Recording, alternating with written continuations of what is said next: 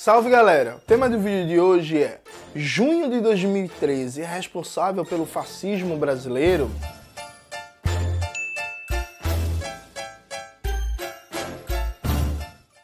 Antes de começar propriamente o tema do vídeo de hoje, como sempre, quero muito agradecer a você que ajuda a manter e melhorar nosso canal a partir do Apoia-se. Seu apoio é fundamental para a gente continuar esse trabalho.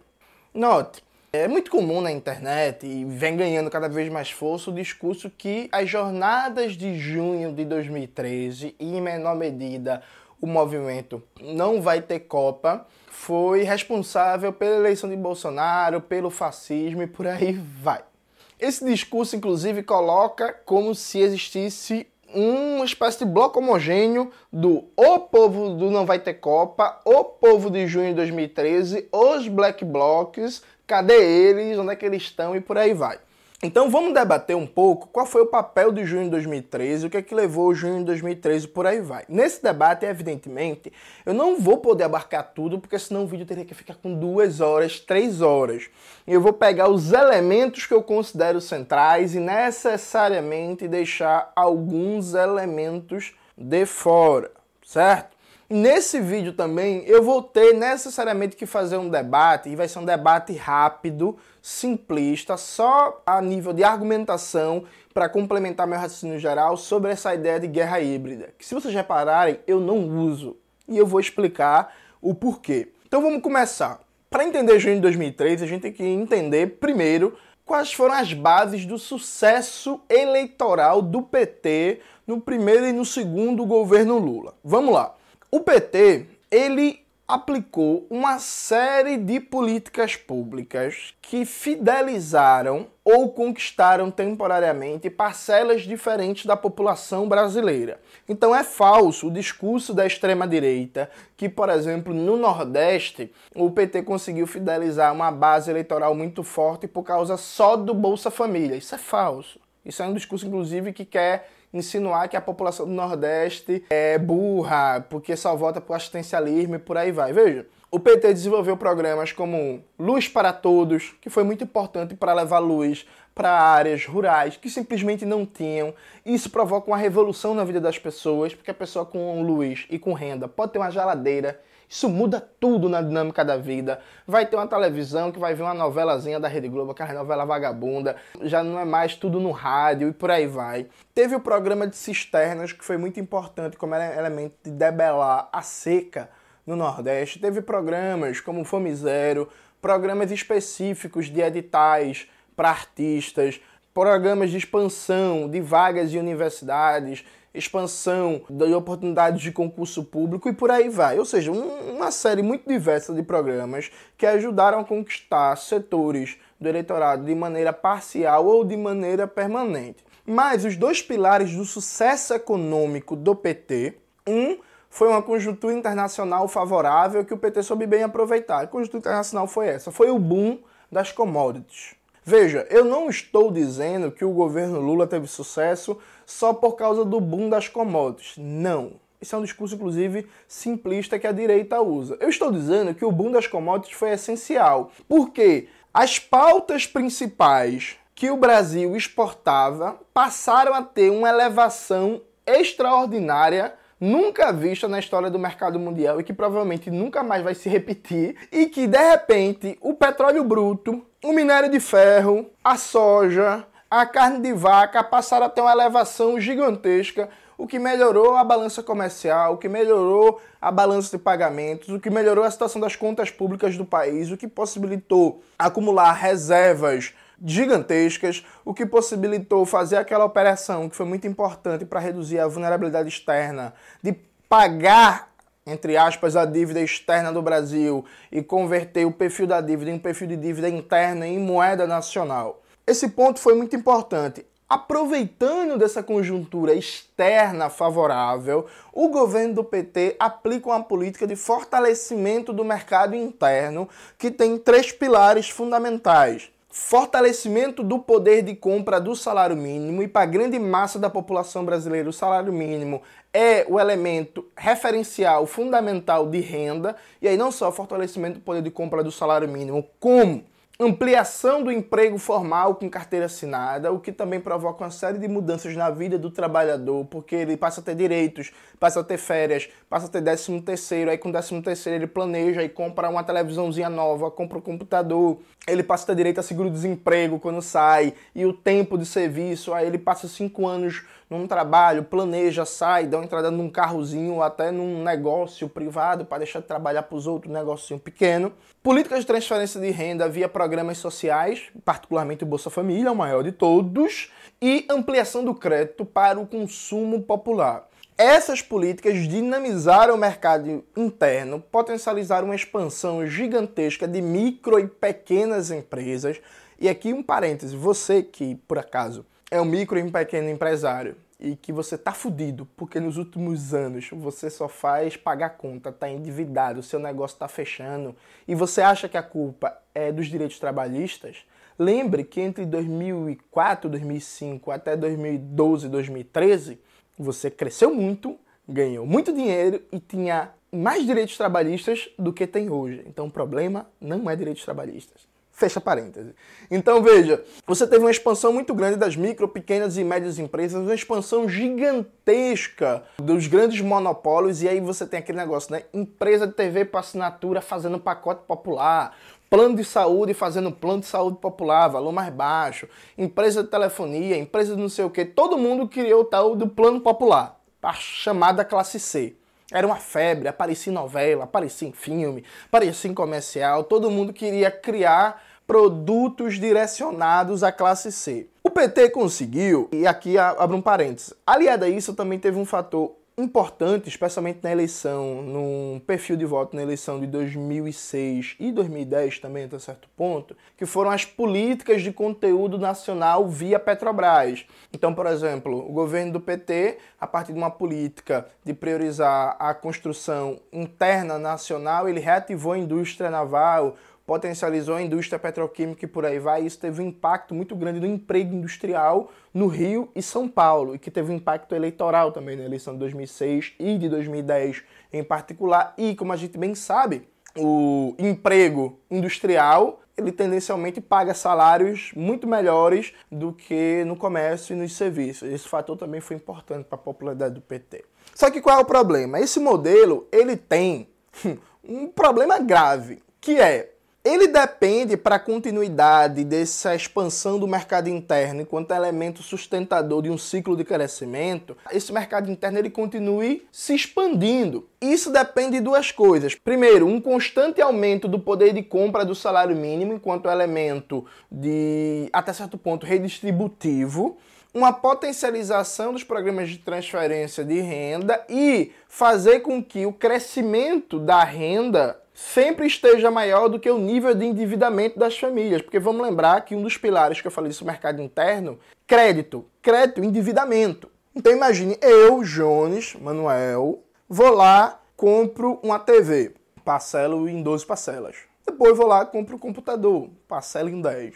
E aí, porra, tô sonhando mais longe, vou aqui comprar um carro, um Corsa, parcelo em 24. E aí depois entro no financiamento do apartamento. E aí eu chego no nível que cerca de 35 a 40% da minha renda está comprometida com dívidas. Porque eu quero consumir, eu não tenho dinheiro para comprar à vista, eu vou entrando em financiamento, que é crédito. Massa.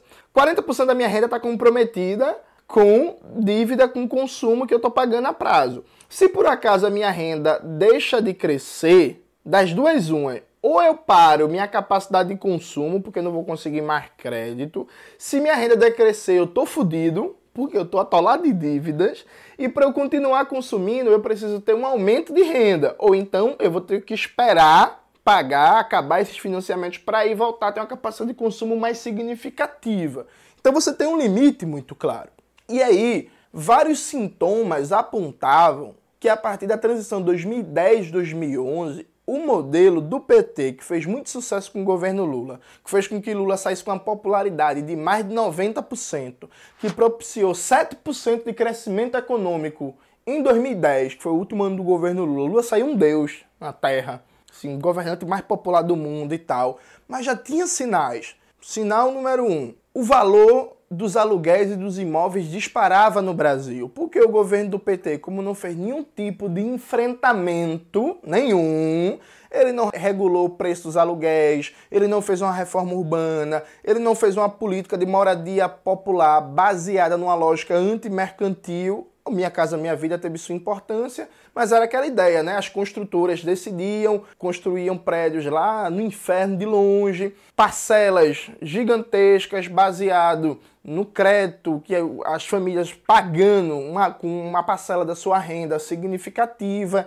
especulação imobiliária, valorização do preço dos terrenos. Então, o Perry Anderson, no livro Brasil à parte, ele mostra que em São Paulo, em 2010, o valor dos aluguéis cresceu 146%. Era um período também que a cidade do Rio de Janeiro viu disparar o preço dos aluguéis, disparar o preço dos imóveis. Então, o custo de vida começou a crescer de maneira significativa nessa virada de 2010 para 2011. Então disparou o preço dos aluguéis. Aquele setor da classe trabalhadora que melhorou um pouco a qualidade de renda, qualidade de vida, de consumo, ele não viu uma melhora qualitativa acompanhando sua melhora de qualidade de renda, de consumo, redução da pobreza, redução da miséria dos serviços públicos. Então aquele trabalhador que era fudido, estava desempregado, que ganhava só um salário mínimo e passou a ter uma renda de 4 mil reais, ele não pôde usar essa renda de 4 mil reais para consumir melhor, para investir em cultura, em livros, em viagens. Não, ele começou a pagar um plano de saúde vagabundo de 800 reais, precário. Ele começou a pagar uma escola privada para seu filho, uma escola vagabunda também de 700 reais. Serviços privados, porque não houve uma expansão dos serviços públicos. O PT formou consumidores.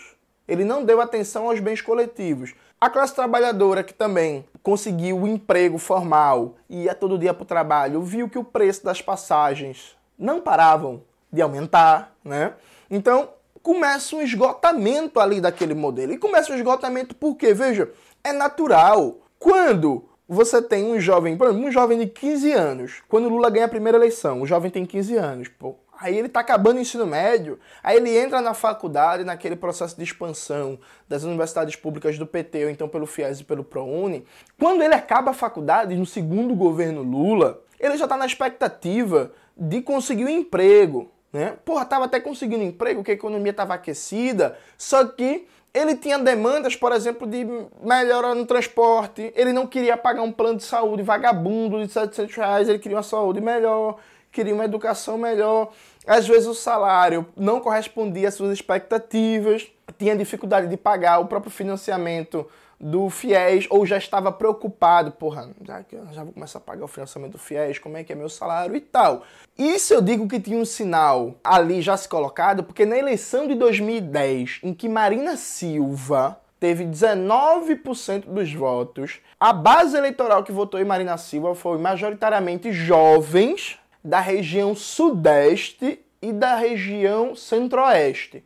Então ali já era um sinal, Marina apresentava um discurso em 2010 que ia dar continuidade ao que o PT fez de bom, mas precisava avançar, precisava de uma nova política, uma política com ética, uma política com sustentabilidade, melhorar a vida urbana nas cidades e por aí vai. Marina, e aqui veja, eu não estou debatendo se Marina ia continuar ou não, estou dizendo na propaganda eleitoral, Marina colocava aqui, ó, vou manter o que o PT fez de bom e vou melhorar. Aquilo ali já teve um setor significativo da população que foi para Marina, vendo Marina inclusive como uma figura progressista ainda. Então tinha um sintoma ali. Então o jovem que fez ProUni, que fez FIES, que fez universidade, que fez um, uma escola técnica, parte significativa dele já foi para Marina em 2010, já tinha um certo esgotamento.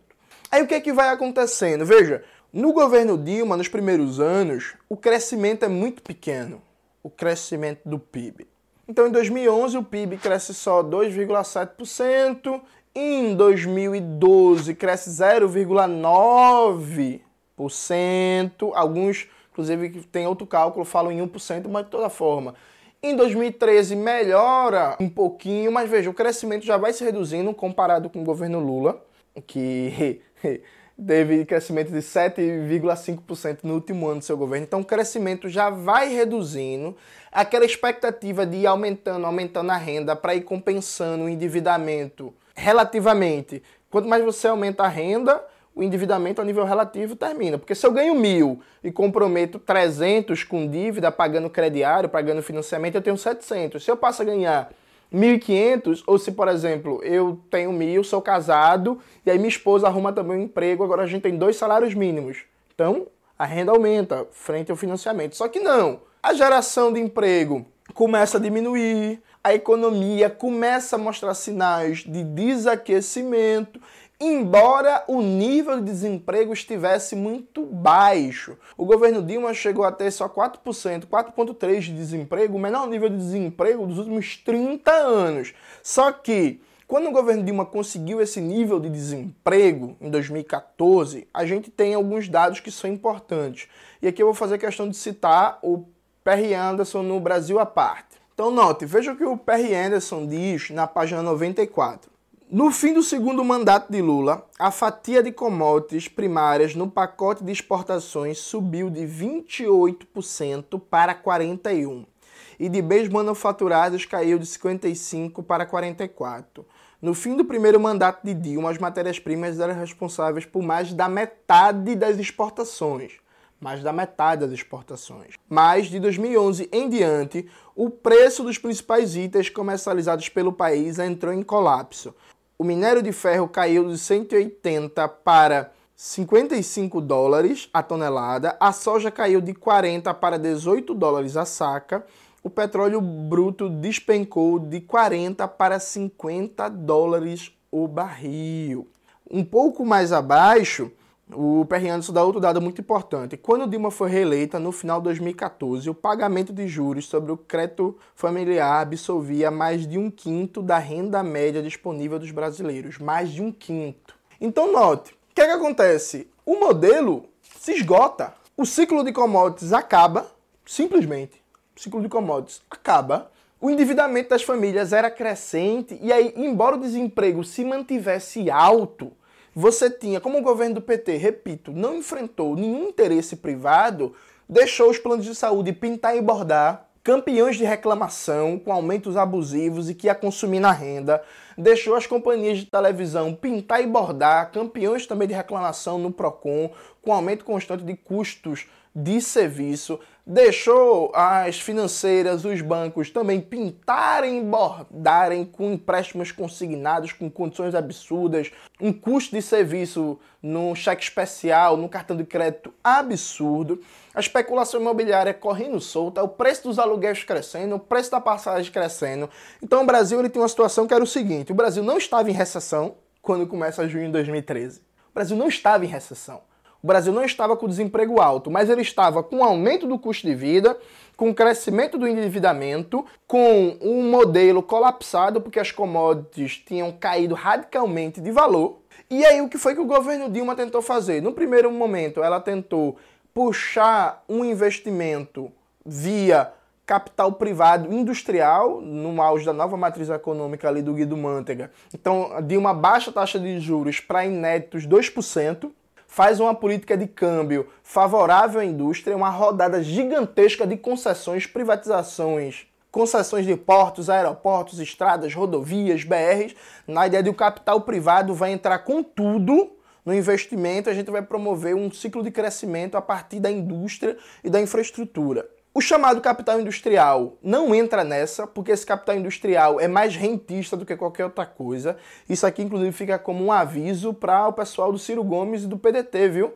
A aliança do capital e do trabalho baixando a taxa de juros para fazer com que a remuneração média de capital nos negócios reais da economia seja maior do que no rentismo, isso já aconteceu com o governo Dilma. E o capital privado disse não para ela com todas as benesses, o investimento privado não decola e aqui de uma e o PT tinha uma escolha. Qual era a escolha? Olha, a gente precisa de um novo ciclo de distribuição de renda que vai ter que entrar necessariamente enfrentando os interesses da classe dominante, da alta burguesia e da classe média alta. Então, reforma tributária, taxação de grandes fortunas, aumento do imposto de herança, imposto sobre lucros e dividendos e um investimento maciço em serviços públicos de qualidade que servem como o chamado salário indireto, né? Porque, pô, em vez de você pagar um plano de saúde vagabundo, você tem educação pública, você economiza essa renda.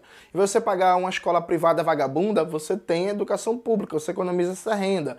Em vez de você comprar um carro em 36 parcelas porque o metrô é uma porcaria ou porque o ônibus é uma porcaria, você pode ir voltar para o trabalho, transporte público, você economiza essa renda e por aí vai. Então tem uma escolha que, ó, não dava mais para estar tá no modelo todo mundo ganha, era preciso fazer alguma política mais incisiva de distribuição de renda e riqueza, alterando a estrutura tributária, regulando maiores atividades privadas, acabando, por exemplo, com os abusos dos planos de saúde, por exemplo, e das empresas de ônibus, e turbinando a melhora dos serviços públicos para fazer um processo de aumento de renda indireto, fora isso, outras políticas associadas.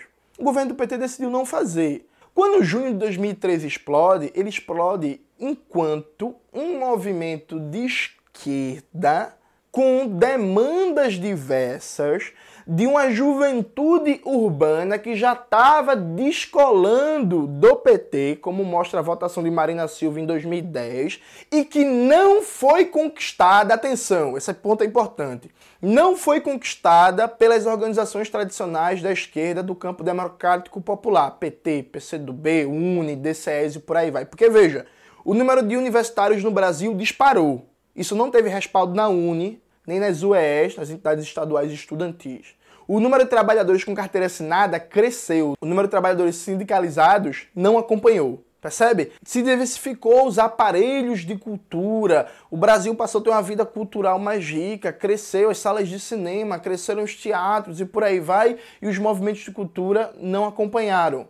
O governo federal do PT e os governos estaduais associados, municipais, também passaram a dar atenção cada vez maior para políticas sociais, para políticas de combate à pobreza e à miséria. Mas a organização comunitária, a organização de moradores não cresceu. Então você tem todo um processo em que os beneficiados do governo petista não foram politizados, não foram disputados, não cresceu a influência do PT no movimento de massas, existia uma demanda por mais não satisfeita. Essa demanda por mais foi inspirada por uma própria conjuntura mundial. Porque vamos lembrar, em 2010 começa a mal chamada Primavera Árabe. Aquilo ali não foi nem primavera e nem árabe, não tenho tempo de falar isso. Mas o que se consumiu pela televisão, pela internet, foi que os jovens estavam mudando o mundo, ocupando as praças, derrubando ditaduras. Aí você tem uma série de protestos na Espanha, na Grécia, na França, enfim, na União Europeia. Você tem a fundação do Podemos em 2014, depois, em 2015, o Siriza ganha as eleições. Você tem o Ocupe Wall Street, você tem todo um imaginário que está correndo no mundo de que está se inventando novas formas de fazer política, política nas ruas, política nas praças. E isso não estava sendo disputado. Massa e tanto era assim que não estava sendo disputado pela essa esquerda no governo, que tem um vídeo de 2012, 2012, atenção, tá aparecendo aqui, que é um debate que tá o Vladimir Safatli, o André Singer, a Marilena Chauí, que estão falando de uma ascensão de um novo conservadorismo. 2012. Lembra aquele vídeo da Marilena Chauí falando a classe média é fascista porque é uma abominação, é ignorante, é não sei o quê? Sabe aquele vídeo da Marilena? Pronto, isso é numa palestra em 2012. Porque eles estão vendo a votação expressiva que o Celso Russomano, com um discurso reacionário, fundamentalista e defesa do consumidor, estava tendo naquela eleição. Percebe? Então você veja, você já tinha todo um contexto de uma espírito do tempo do jovem para a rua, do jovem fazer política. Esse jovem não estava sendo disputado, esse trabalhador urbano jovem não estava sendo disputado. E aqui, atenção, não estava sendo disputado pelo PT, pelo PCdoB, pelo PSB, pelo PDT, pela CUT, pela UNE, e não estava sendo disputado também de maneira satisfatória pelo campo da esquerda radical, né? Vamos lá, sim. As organizações socialistas, comunistas também não estavam disputando como deveria esse público, tinha um vácuo. Você tinha a direita investindo cada vez mais no reacionarismo. Crescia o conservadorismo, crescia a força das igrejas neopentecostais. Quando começa junho de 2013, ele é diverso em várias cidades. Não é igual em várias cidades, em vários estados. Por exemplo, Porto Alegre, antes de junho de 2013, teve protestos gigantescos porque estavam cortando árvores.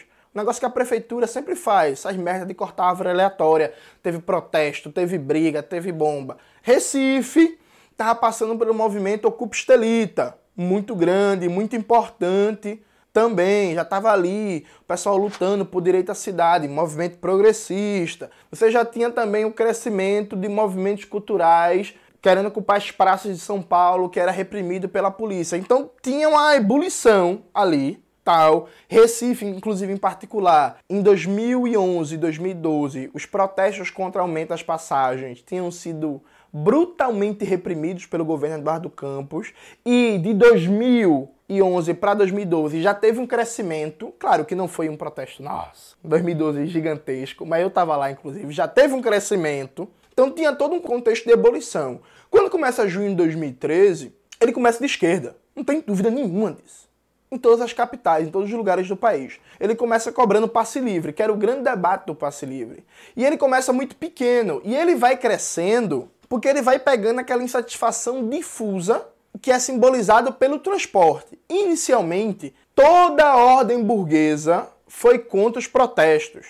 Eu, antes de gravar esse vídeo, eu revi a cobertura no começo dos protestos. Todo mundo falava mal. Tem um vídeo de Arnaldo Jabu, aquele reacionário imbecil, falando de vandalismo, que tem que bater nos estudantes, tem que dar pra fuder. Aí tem vídeo criminalizando no Jornal da Globo, no Jornal Nacional, no Jornal da Record. Todo mundo falou mal. Todo mundo criticava, todo mundo falava que era vandalismo, escondia a violência policial. O X da questão é que, por uma série de razões e com ritmos diferentes e com detonadores diferentes em cada capital, em cada cidade, o negócio foi crescendo. Enquanto ia crescendo, a mídia continuava falando mal. A mídia continuava detonando. Eu vou colocar aqui para vocês um documentário da Vice sobre junho de 2013 que mostra a cobertura da mídia. A mídia continuava detonando, bicho. O Jornal Nacional era pau dos protestos de junho de 2013. Então veja, a mídia estava batendo, a polícia estava caindo de pau. Aqui em Recife mesmo, eu participei dos primeiros atos de junho de 2013, meu irmão. A gente apanhou desesperadamente. O governador, na época, Eduardo Campos, ele mandou o batalhão de choque cercar e toma-lhe bomba, bala de borracha, gás lacrimogênea.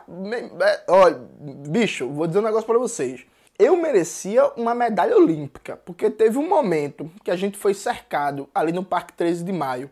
E a polícia veio para cima para prender todo mundo e veio uns três policiais correndo em minha direção. Eu corri mais que o Sam Bolt. Eu corri mais que Lewis Hamilton. Você não tem ideia do que é isso não. Foi um negócio que, olha, eu acho que eu tenho poderes, inclusive, de fresh, porque foi um negócio de louco. Então, veja, a gente tava apanhando, sendo criminalizado, só que o negócio começou a crescer, começou a ganhar proporção, e aí aconteceu o que era óbvio, que era, enquanto o negócio estava na casa dos milhares, mas ainda estava relativamente pequeno, as organizações de esquerda, MPL, Movimento Passe Livres, partidos de esquerda, as juventudes de partidos conseguiram dar a linha. Quando o negócio cresceu para casa dos milhares, é claro que saiu de controle, por motivos óbvios. E aí foi nesse momento, quando o negócio rompeu a casa dos muito milhares, que a mídia mudou de estratégia. E ela passou a disputar e também, e aqui é importante, veja, o serviço de inteligência da PM P2 começou a disputar. Eu, inclusive, participei quanto comissão de segurança de alguns atos. E a gente via claramente os P2 instigando, por exemplo, quebra-quebra, ataque à vidraça. Eu não estou dizendo que eu sou contra quebrar a vidraça de banco nem nada disso.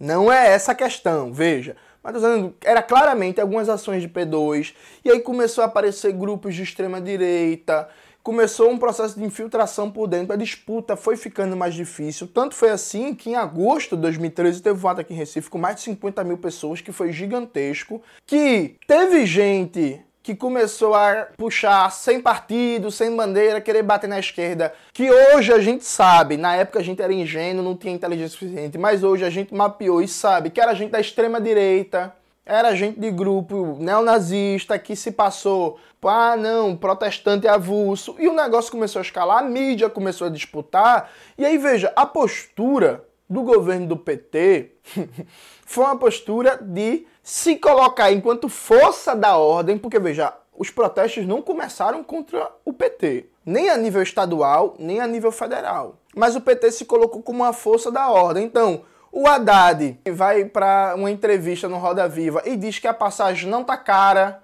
porque se for seguir a inflação, uma passagem deveria estar tá 13 reais. Aí veio que suicídio político. Inacreditável, assim. Eu vou colocar tudo isso aqui no material na descrição do vídeo. Ele fala que a passagem não tá cara, mas que dá para diminuir mais, mas que não tá cara. Veja, no auge, quando o negócio começa a ganhar escala de milhares, em vez do cara ir pra televisão e dizer assim, não, concordo com vocês, realmente a passagem é um absurdo, a qualidade não é boa, eu entrei na prefeitura agora, entrei na prefeitura agora e eu quero baixar o preço da passagem e eu quero melhorar a qualidade do transporte, mas para isso a gente precisa que o governo estadual do Geraldo Alckmin faça isso e isso, que a gente consegue baixar o preço da passagem aqui. Jogava a bomba pro colo de Alckmin. Haddad não. Defende a lógica da política de transporte. O Alckmin vai para uma entrevista coletiva dizendo que vai baixar um pouquinho a passagem, mas que não dá para fazer passe livre. O Haddad vai pro lado do Alckmin dar uma entrevista que é outra coisa que, inclusive, até hoje eu nunca entendi que porra passou na cabeça do Fernando Haddad quando os protestos não estavam tendo ele como principal alvo, mas sim o governo do Estado, porque a PM é de responsabilidade do governo do Estado, do PSDB, do Geraldo Alckmin. Então, o Geraldo Alckmin, que estava sendo o principal criticado, aí o Haddad vai para a televisão, para a coletiva de imprensa ao lado do Geraldo Alckmin, para o Geraldo Alckmin tirar o dele da reta. Dilma faz um pronunciamento em que Dilma tenta pegar carona no discurso da mídia e fala contra a violência, contra a depredação e tal, e apresenta uma série de medidas abstratas. Então Dilma fala impacto com os governadores, Dilma fala numa abstrata reforma política e tal, e Dilma não aproveita o eixo da questão. Não aproveita o eixo da questão. Qual era o eixo da questão? Passe livre. Então o que é que Dilma deveria fazer? Estou enviando nesse momento para um Congresso Nacional uma proposta de passe livre e federalização dos transportes nas principais regiões metropolitanas do Brasil. Aí alguém pode pensar assim: falar é fácil. Pois é, gente, falar é fácil, mas veja, você tem um movimento nas ruas que está crescendo, que está escalonando. A partir do momento que a mídia começa a insuflar esse movimento, a mídia só ia deixar de insuflar se ele tomasse de radicalização da esquerda. No instante, a, a Globo e companhia iam fazer o sentido contrário.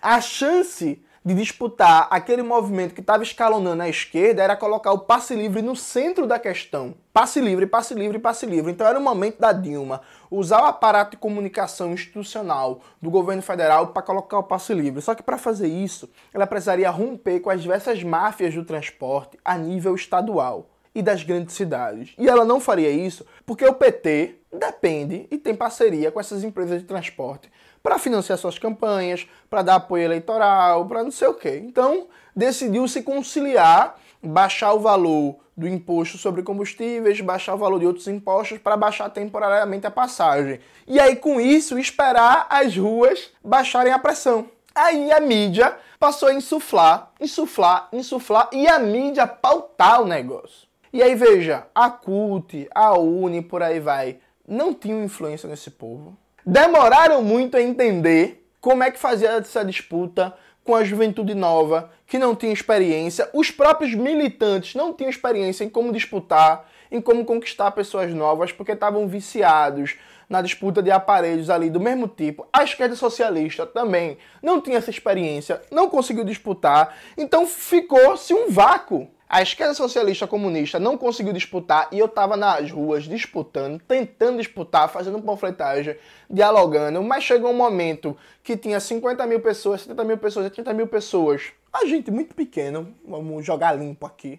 Então não tinha força para disputar aquilo ali. O campo, PT, PCdoB, PSB, PDT, por aí vai, simplesmente chegou um momento que só esperou passar e o negócio não foi passando e o governo federal não quis romper com um sistema político e não quis jogar as ruas contra o Congresso. Na política, não, meu irmão. Ó, aqui, tá no Congresso, passe livre, um investimento. E é o que foi que a Dilma fez. A Dilma ainda tentou fazer um movimento que é destinar os royalties do pré-sal para saúde e para educação. Só que ela fez isso e não engendrou em seguida uma campanha agressiva de marketing para dizer assim, eu fiz a minha parte, agora vão para cima do Congresso, agora vão para cima dos governadores.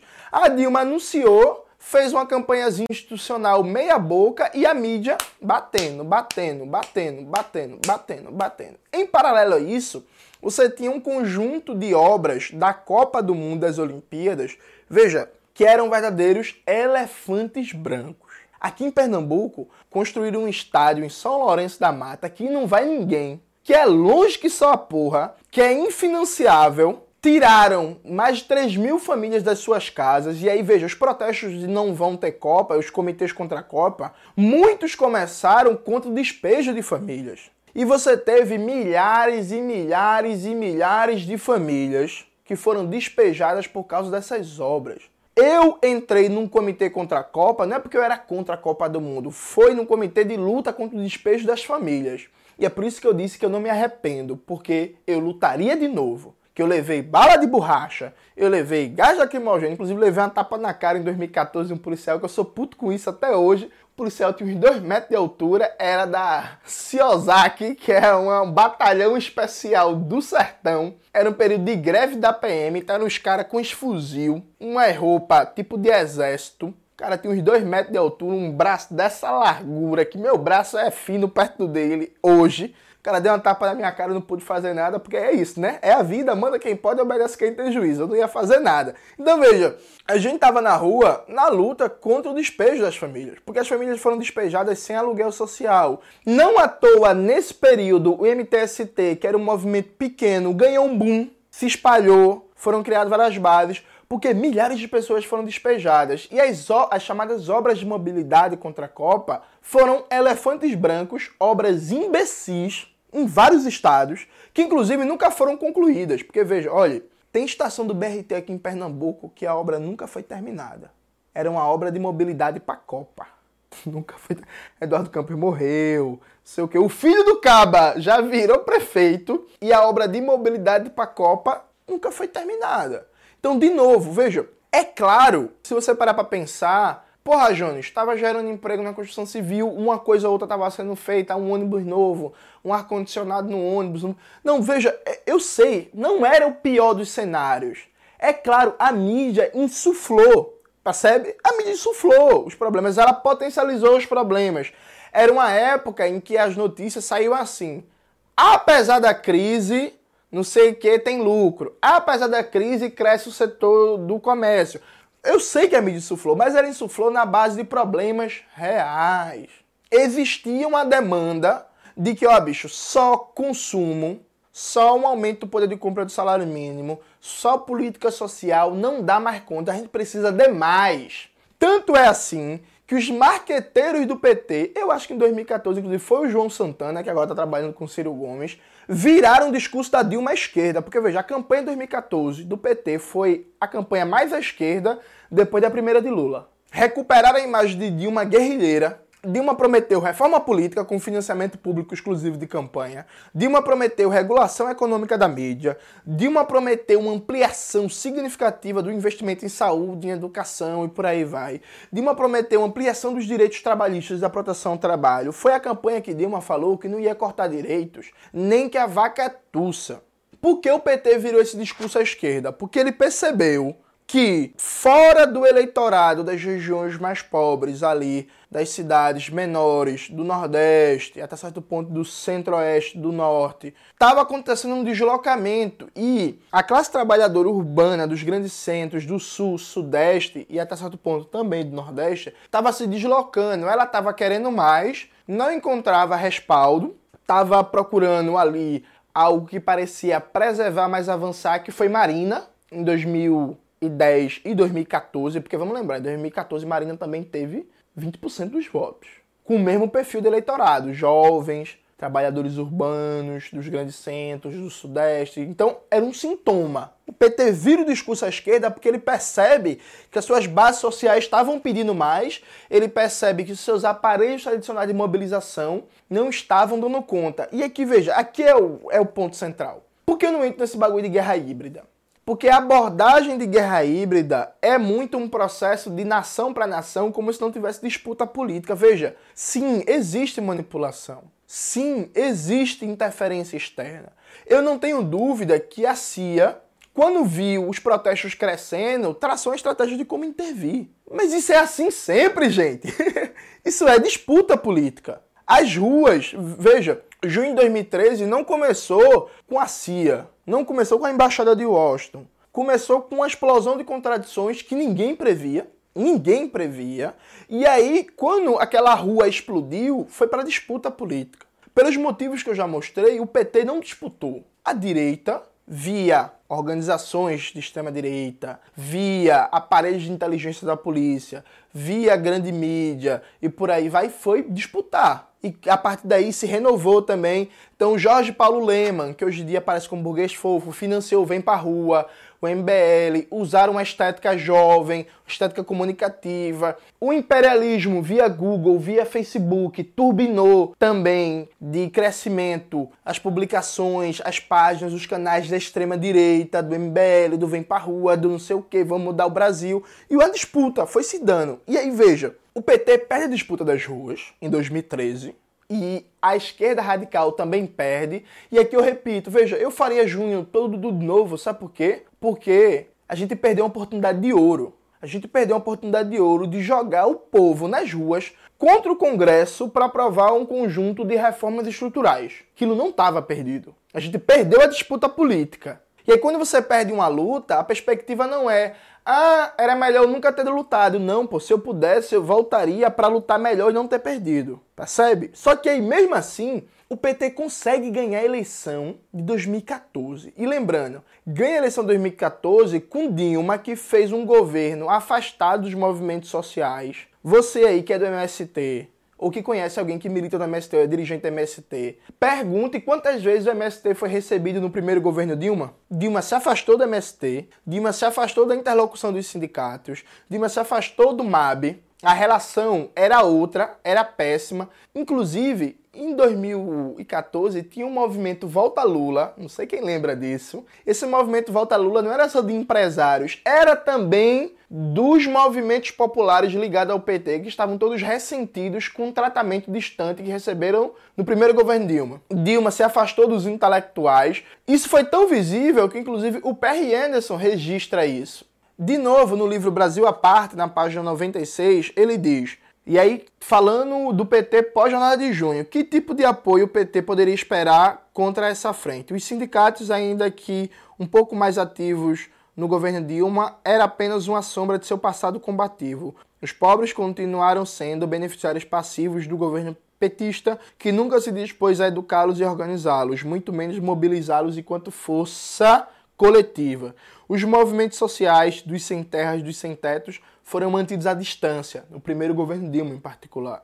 Os intelectuais foram marginalizados, além de não ativar a potência política dos de baixo, a tática de benefícios materiais do regime criava pouco senso de solidariedade. Mesmo assim, o PT ganha a eleição de 2014, prometendo a tão sonhada guinada à esquerda. Nessa época, eu participava de um movimento Ocupa Estelita, que teve um sentido, inclusive, parecido com o junho de 2013, porque era um movimento com uma pauta única, salvar o cais, José Estelita, ganhou um peso de massa gigantesco, chegou a ter um protesto com mais de 10 mil pessoas, ganhou fama mundial. Um protesto, inclusive, que a gente foi para casa do prefeito, que eu tava lá. Algumas pessoas falam que aquele protesto teve 15 mil pessoas, outros falam 20 mil, outros falam 25 mil. Eu não sei ao certo, eu sei que foi gigante.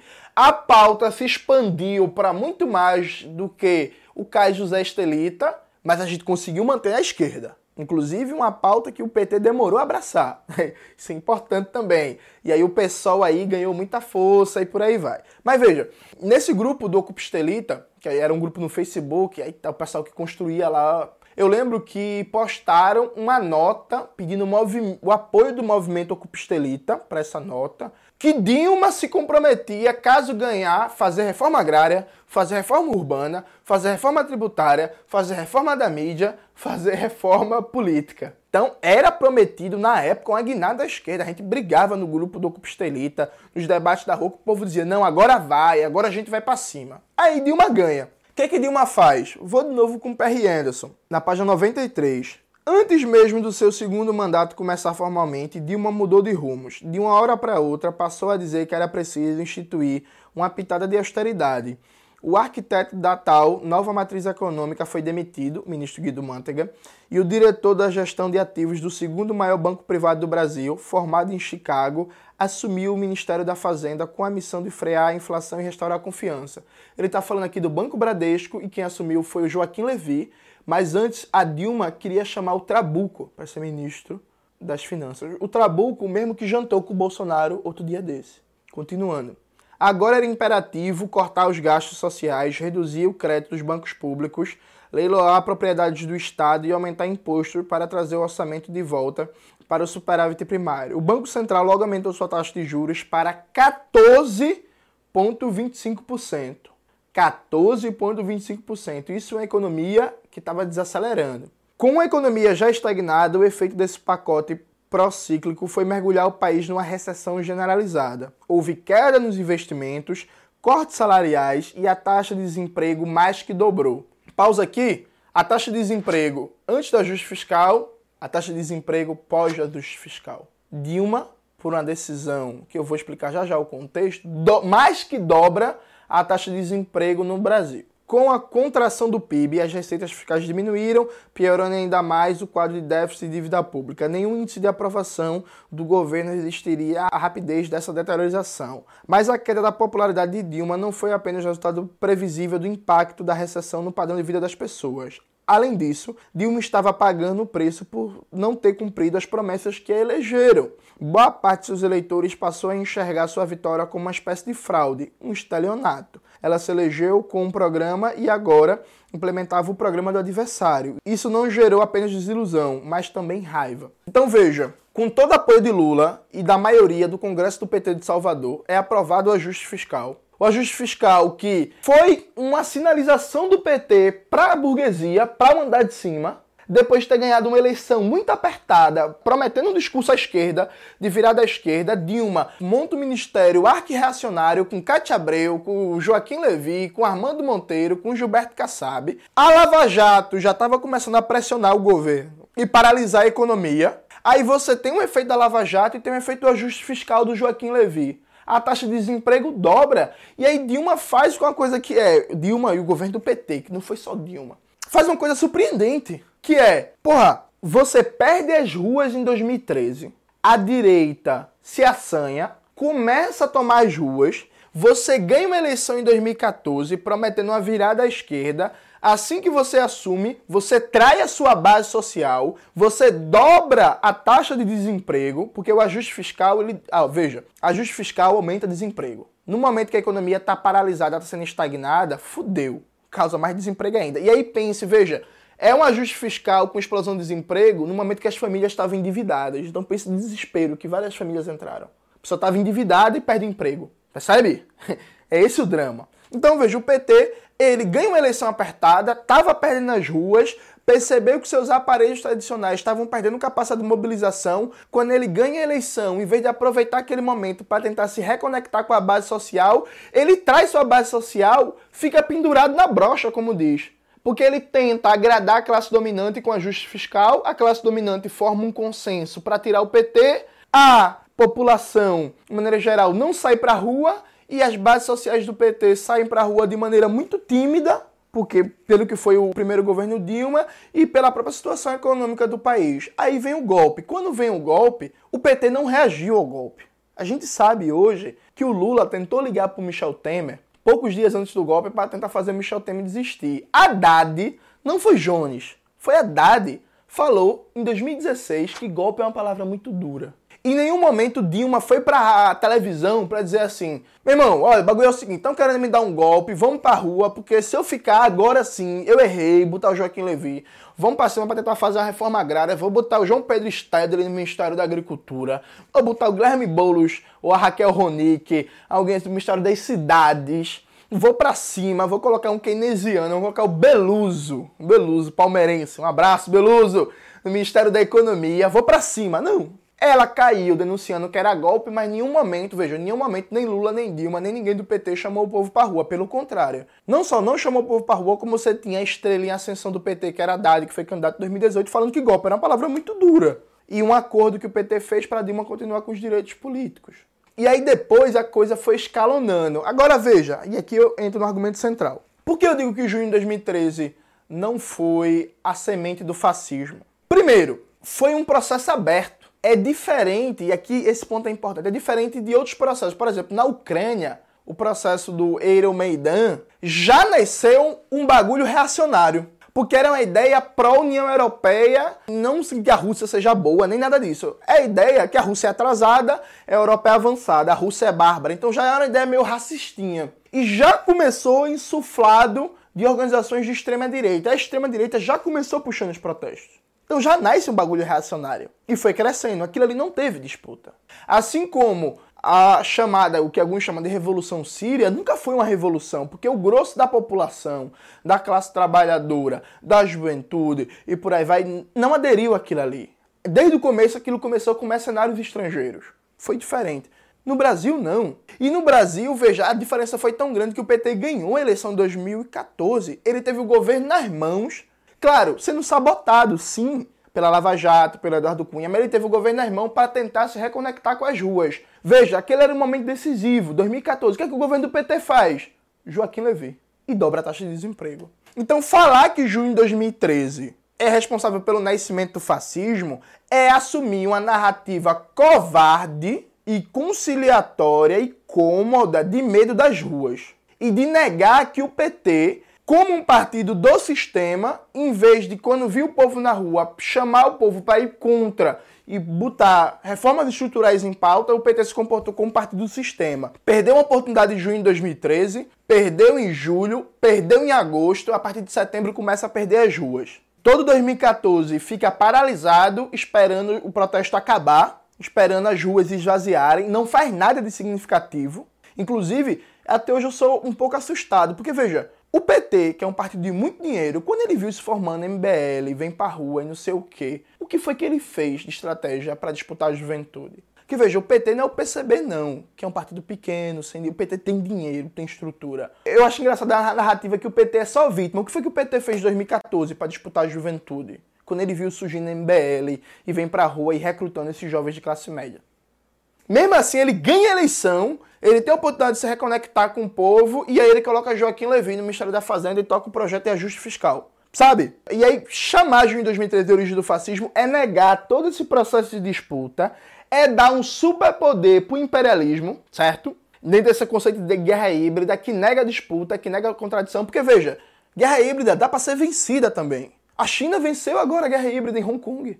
A China venceu, atenção! Os Estados Unidos, a partir da CIA das suas ONGs, colocaram um peso gigantesco em Hong Kong como foco de estabilização da China. A China enfrentou e ganhou.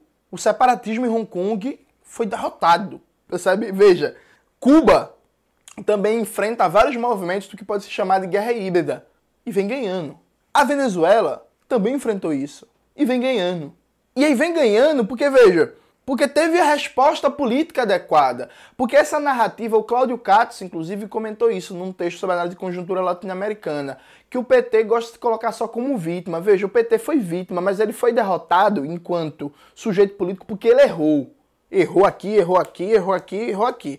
A narrativa de junho de 2013 como responsável pelo fascismo, ele nega a disputa, nega a contradição, nega a conciliação de classes, nega que no momento decisivo em que tem que se optar pelo andar de baixo ou pelo andar de cima, o PT, Lula e Dilma e por aí vai, optou pelo andar de cima com Joaquim Levy e se divorciou da sua base social. Então some tudo isso. E também tem umas coisas meio estranhas, que é, por exemplo, por que junho de 2013 é mais importante na formação do fascismo brasileiro do que a expansão das milícias no Rio de Janeiro? Eu gostaria que alguém me justificasse isso. Porque a expansão das milícias no Rio de Janeiro está diretamente associada à política de UPP, que o PT apoiou, né, junto com o PMDB, e durante a CPI das milícias, o governo federal era o governo do PT. Sabe o que foi que Lula e Dilma fizeram enquanto política federal para enfrentar as milícias? Nada de significativo. Não compraram o problema. Deixaram como um problema estadual, como um problema do Rio. Então por que a expansão das milícias é menos importante do que junho de 2013? Porque o apoio do PT à Rede Record e aos grupos evangélicos é menos importante na criação do fascismo brasileiro do que junho de 2013. Porque, por exemplo, o PT, com o governo Lula, teve a oportunidade de trazer a Telesul para o Brasil. A Telesul, o governo do PT decidiu não trazer, instituiu um modelo de televisão digital que mantinha, mantinha ampliava a concentração do mercado da comunicação e turbinou de dinheiro a Record. Eu preciso dizer como acabou a aliança com a Record? Preciso não. Então veja, por que a expansão desenfreada da educação privada, a formação dos tubarões da educação, as escolas privadas de economia das faculdades que serviram como fábrica de fazer ANCAP e de divulgar ultraliberalismo e coaching e empreendedorismo, por que isso é menos importante para a formação do fascismo brasileiro que junho de 2013? Percebe? Então você tira todo um conjunto de atores políticos de ex-aliados do PT, gente. O Vladimir Safatri, nessa palestra que eu citei em 2012, que ele fala sobre uma onda conservadora, neoconservadora, ele já está tratando disso. Grande parte desses atores políticos neoconservadores que estão surgindo já eram ex-aliados do PT, que começavam a se separar depois que ficaram fortes, como o Partido da Igreja Universal. Então você tira tudo isso de cena, você tira a a ausência de disputa política, a ausência de ofensiva, você tira a conciliação de classes, e aí junho de 2013 foi responsável pelo fascismo. Foi não. E sabe por que é importante dizer que não foi? Porque as ruas do Brasil estão prestes a explodir de novo. A gente tem uma insatisfação social latente. A gente tem mais de 20 milhões de pessoas passando fome. A gente tem um desemprego recorde, a gente tem um crescimento da fome e da pobreza recorde, a gente tem mais de 400 mil mortos.